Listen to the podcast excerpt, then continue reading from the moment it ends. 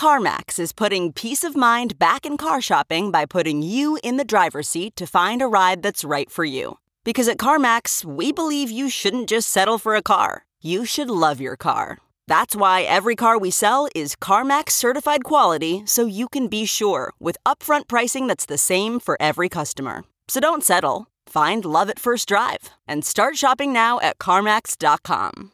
CarMax, the way car buying should be. Okay, picture this. It's Friday afternoon when a thought hits you. I can spend another weekend doing the same old whatever, or I can hop into my all new Hyundai Santa Fe and hit the road. With available HTRAC, all wheel drive, and three row seating, my whole family can head deep into the wild. Conquer the weekend in the all new Hyundai Santa Fe. Visit HyundaiUSA.com or call 562 for more details. Hyundai, there's joy in every journey. Hello, everyone. Welcome to the first episode of Coindesk's Bitcoin Halving 2020 podcast series. On this episode, I'm joined by Ethan Vera, Head of Finance at Luxor Technologies. Luxor Technologies operates North America's largest cryptocurrency mining pool with over 11,000 customers globally. Also joining us is Coindesk news editor Wolfie Zhao. Wolfie is a veteran member of the Coindesk editorial team, having joined since June 2017. He specializes in coverage of the cryptocurrency mining industry in China and other parts of Asia. As I understand, Ethan and Wolfie, both of you guys have met each other before. Is that right? Yeah, that's correct. Uh, we had the pleasure of meeting uh, back in Chengdu in, I guess, October 2019 at the Miner Update conference. Yeah, well, it's great to have you two on the show. Both of you are experts on this topic of cryptocurrency mining, and in just a few more months, mining on the world's largest cryptocurrency by market cap, Bitcoin, will change drastically with the halving event. For our listeners who are hearing this term for the first time, the halving is a 50% reduction in the Bitcoin network's block subsidy rewards. It's a once every four year event Ethan, what, if anything, do you think makes this upcoming halving different from the ones preceding it? I think this halving is going to be really interesting to follow, and it's going to set precedent for not only Bitcoin, but all other proof of work uh, networks in the future. So, uh, really interesting to follow it. What really sets it apart is two things. One, um, how widely followed it is. So, the last halving that happened was in 2016 back then there wasn't just there wasn't as big of a mining community as well as bitcoin community so this is going to have an impact on a lot more people and then second is the dynamics of the mining industry we see a lot more players now back in 2016 it was a very simple industry with just a few players and now the entire dynamics changed so very interesting to see this one interesting given that there's different participants going into the halving this time around wolfie i'm curious do you agree with that? Do you think that one of the main reasons why this halving is perhaps different from the ones preceding it is due to the participants this time around and the people watching the event? Yeah, I definitely agree because I think 2019 saw a really significant growth of the interest in mining, especially from more institutions. And the investment into mining has been consolidating over the years. And most of all, like 2019 was a big year.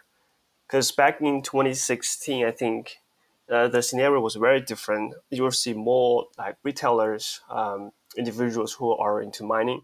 But now we're seeing like more companies and more institutionalized money because the entry barrier has become much higher than it was four years ago. For one reason, the ASIC mining equipment has become much more expensive. So you need to have more money into this and you need a more robust system to withstand the risks. That's a really good point. So around how much does an ASIC miner that would actually show Bitcoin miners a profit, how much does that normally cost nowadays, Wolfie?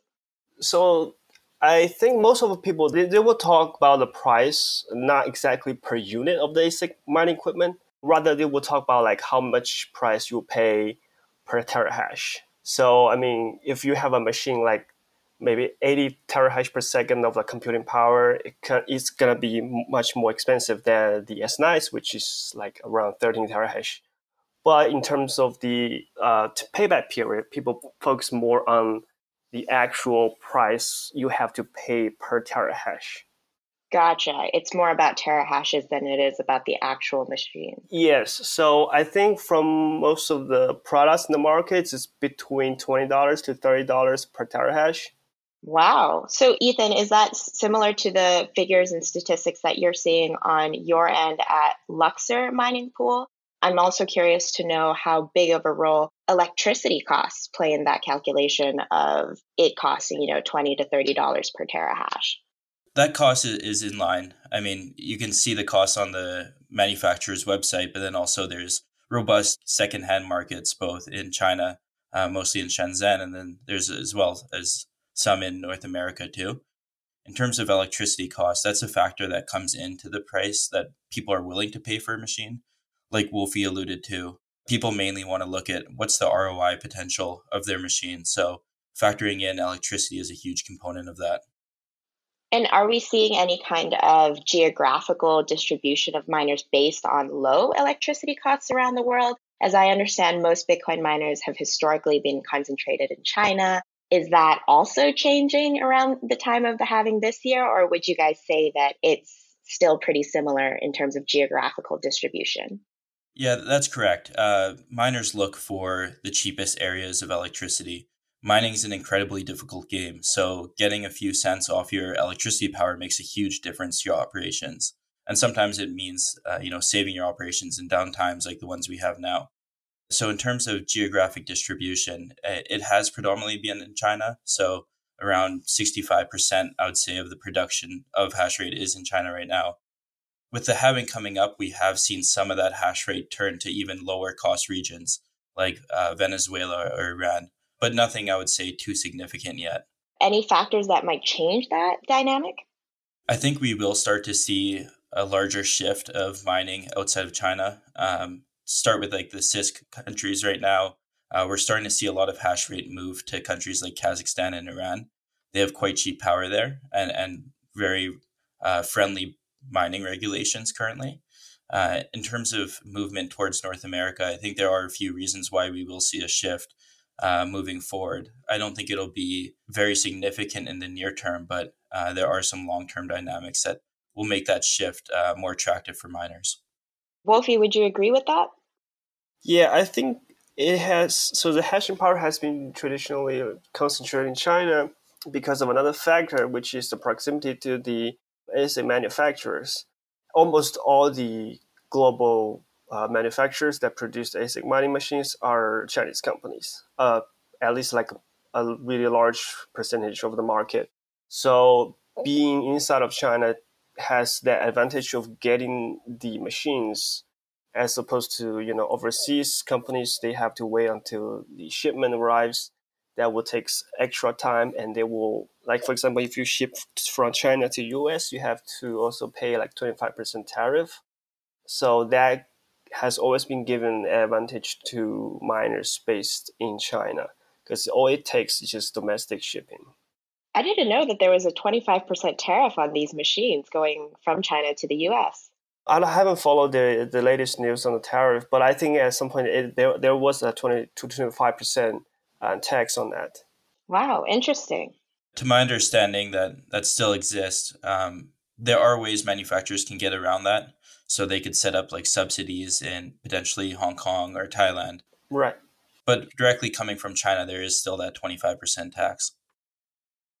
Gotcha. And Ethan, on the side, because um, obviously the mining pool that Luxor operates is operated from Seattle, um, correct? I mean, in, in North America. I'm wondering, have you been seeing North American miners already kind of lagging behind the hash rate and the hash power of Chinese based miners who possibly get these machines and cutting edge level equipment much faster?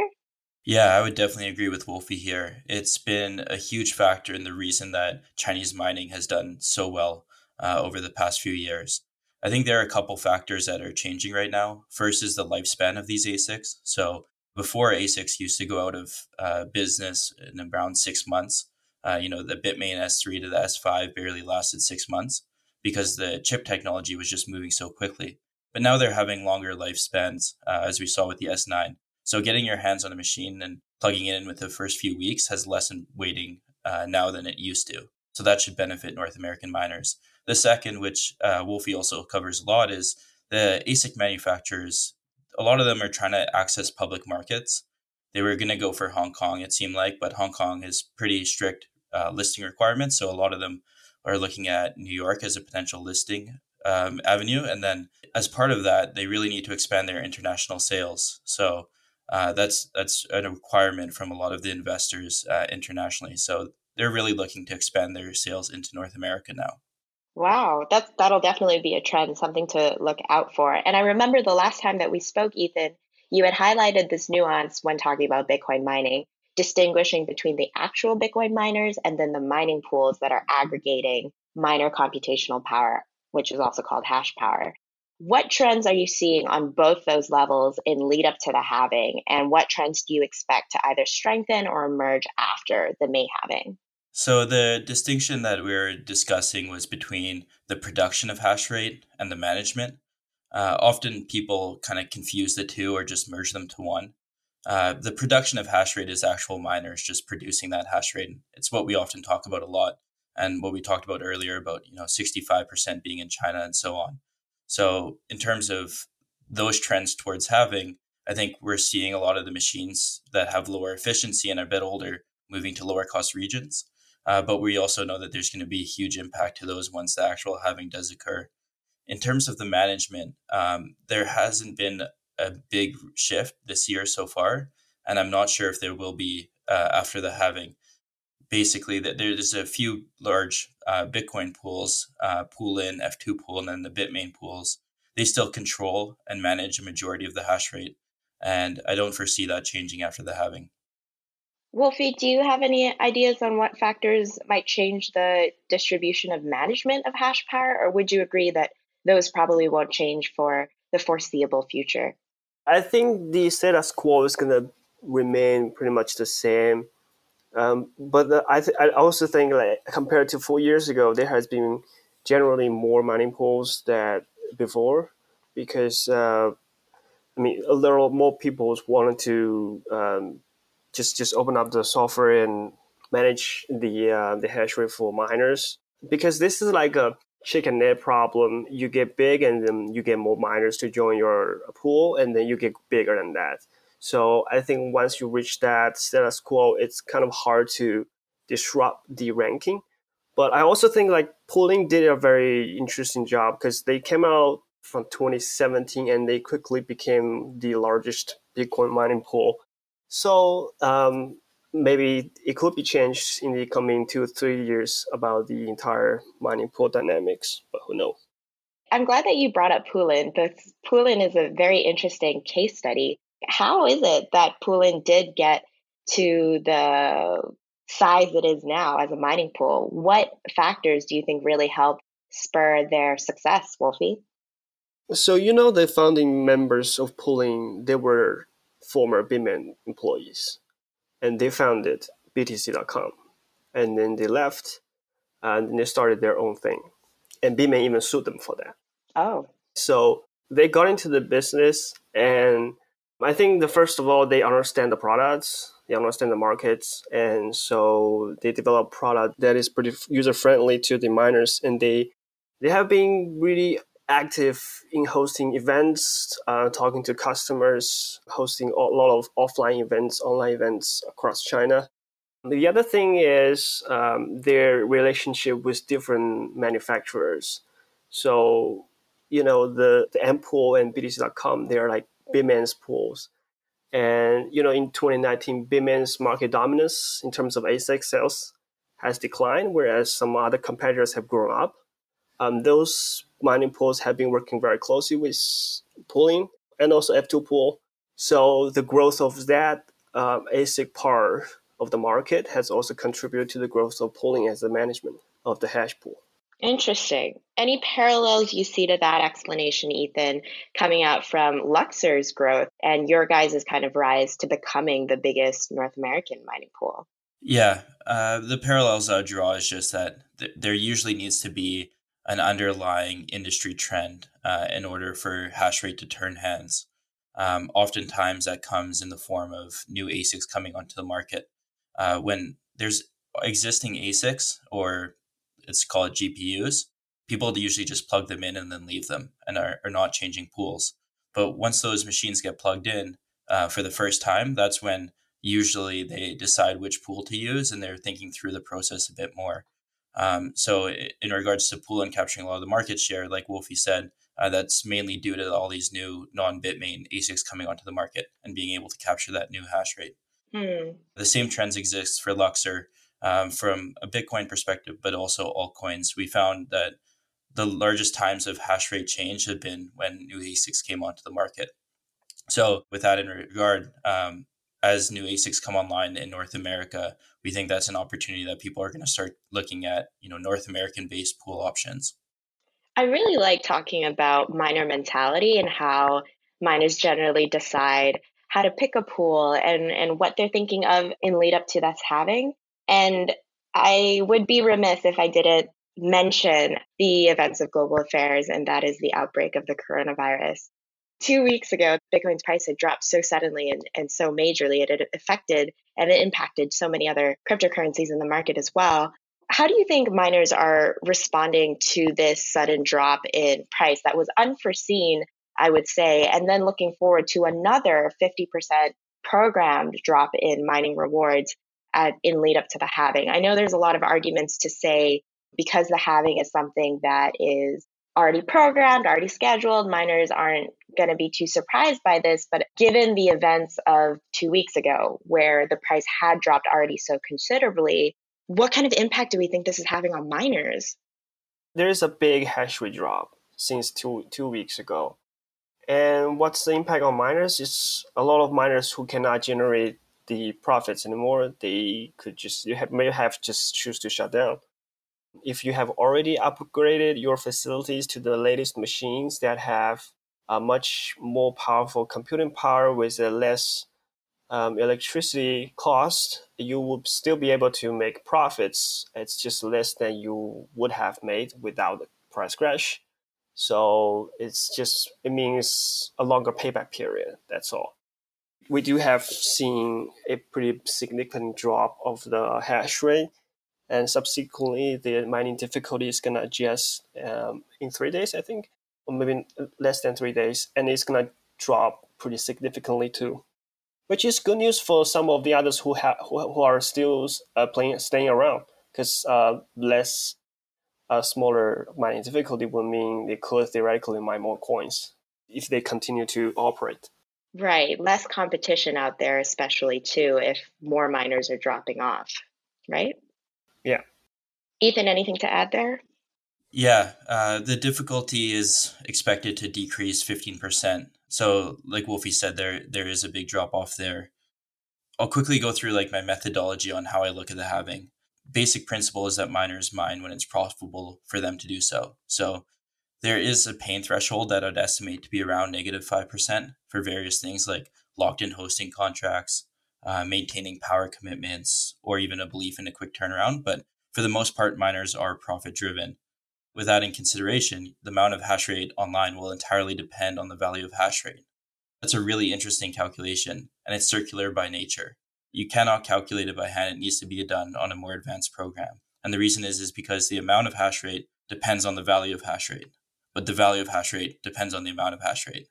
And so you can build these types of models out in Excel. That's like common practice in almost any market. So let's take the recent oil drop, for example. The price of oil just crashed, which means that some of the producers are going offline. That decrease in supply then puts upward pressure on the price, which then brings some producers back into the game, increasing supply. And you can kind of see how it goes in circles there. If there's a drop in hash power and potentially further reason for more hash power to drop off after the halving, what kind of impacts do you suspect um, that will have on the network? I know we just talked about network difficulty going down, any other impacts to the network uh, we can discuss on that topic?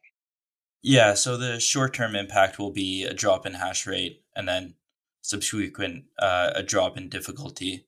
I'm expecting around a 30 exahash drop of hash rate right now, given current BTC levels of 6K as well as 100 exahash on the network.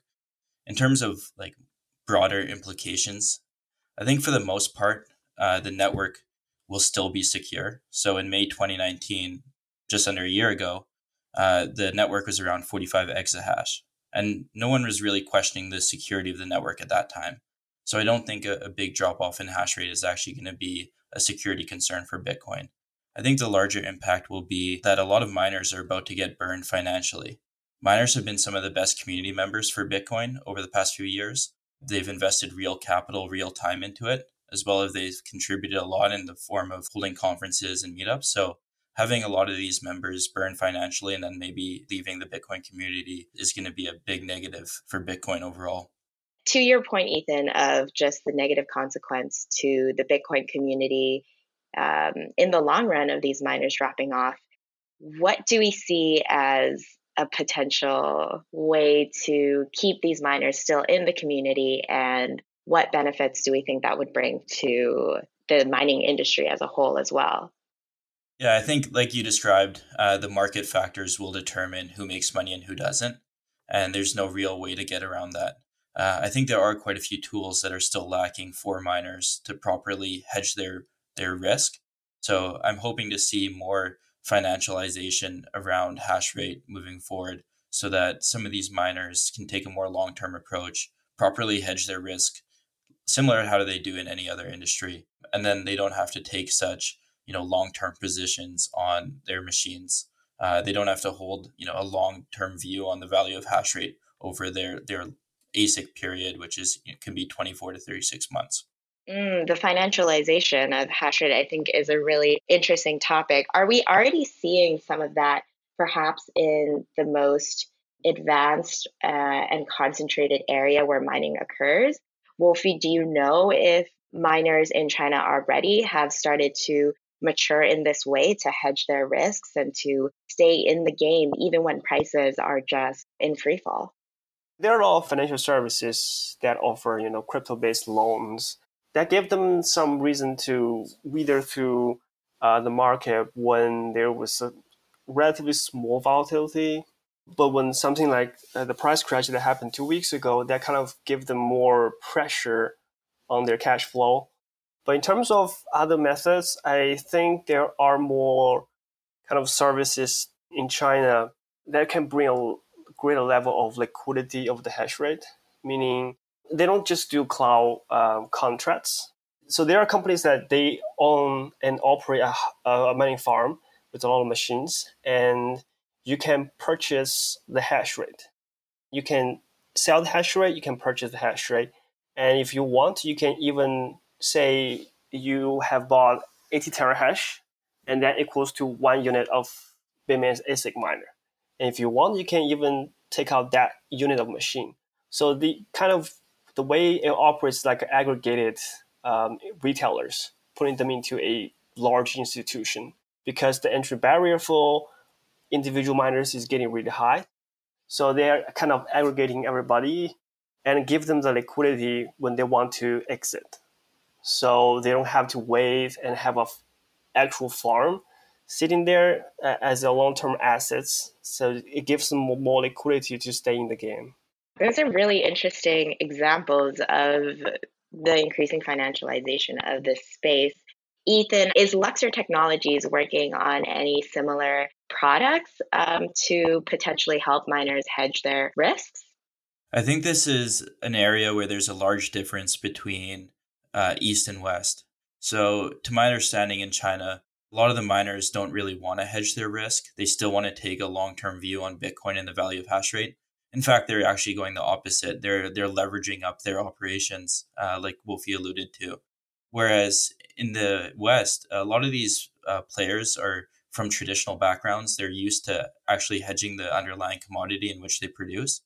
So I think we'll start to see the adoption of um, those types of financial instruments in North America uh, before we see it in the East.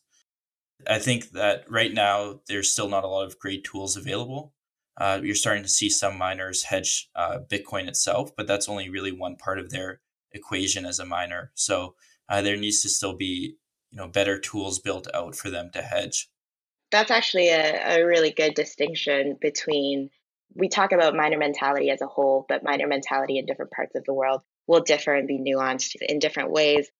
We know that the halving is coming up in just a couple months. And in recent weeks, there have been so many different global events that have impacted miners and, of course, the crypto community more broadly. What is one thing that you guys are keeping an eye on outside of the halving that you think will impact the effects of this halving? The one thing I have been quite curious about is how many new ASICs that major manufacturers can deliver to the market. If you really look at the halving that happened in 2016, right after that, or I think around that time, that was when Bitmain rolled out the M S9, and that was a huge success. And that model has been through almost entire mining cycle. So I think the delivery of the latest, the most powerful machines to the market is kind of one of the most crucial factors that people should be paying attention to. Because just like S9, they're going to be lasting the coming cycle for the coming next few years. The amount of that machine that can be produced and delivered to the market is also critical to the network hash rate in general. Do you know how many have already been sent out, Wolfie? So we have seen uh, several hundred thousands of the S9s and Whatsminer M20s, but we're not seeing like any sizable delivery of the latest model, which is the M what's Whatsminer M30 and and Bitmain's Antminer S19, I think. Definitely something to watch out for then. Ethan? Yeah, the one thing not talked a lot in light of the halving is around how do you manage your hash rate better? So miners have been really focusing on the production of hash rate. They're finding ways to get cheaper machines, uh, build out better, deploy ASIC management software, use interesting technologies like cooling systems. Uh, but th- there haven't really been a lot of talk around the management of hash rate once you've actually produced it. How do you get the most amount of value for that hash rate? So I think we're going to start to see miners really start to look at this as a way to make a few extra percentage uh, on their operations, which will be especially important uh, when the block reward decreases by half. Right now, miners kind of just point a single pool at a single coin, but I think miners are going to get a lot more sophisticated in deciding which chains to mine, um, how to best sell their hash rate. So I'm looking forward to miners really uh, looking at that in the near term. Especially with the Bitcoin Cash halving, is it a couple weeks before the Bitcoin halving, Ethan? Yeah, I think it's targeted for about three to four weeks. So Bitcoin Cash, BSV are both halving. Uh, basically, around two, three exahash from those networks will jump over to Bitcoin network, and then they'll probably jump back once Bitcoin halves. So that'll be interesting to follow. Uh, we can see a, a halving right before the Bitcoin halving. Totally. Well, those are a lot of things to look out for, and I'm glad that we had covered so much ground in this podcast episode. Thank you guys so much, uh, Ethan and Wolfie, for joining me today to discuss the impact of Bitcoin halving on miners. And for everyone listening, you can follow these two on Twitter. Ethan's handle is at Ethan underscore Vera, and Wolfie's handle is just his full name, no space. I'm Christine Kim, a research analyst for Coindesk. For more research related crypto insights on the upcoming Bitcoin halving, be sure to follow our Coindesk Research Twitter handle. It's at Coindesk Data. The Coindesk research team is soon going to be releasing a full length 101 report on everything you could possibly want to know about the Bitcoin halving. So please do stay tuned to our Twitter channel where we'll tweet out when the halving report drops. I'll also be hosting more podcast episodes in the weeks to come on the upcoming halving with more industry experts. So do check back regularly on the Coindesk website, coindesk.com, to check out new podcast episodes. Thanks everyone for listening and talk to you guys next time.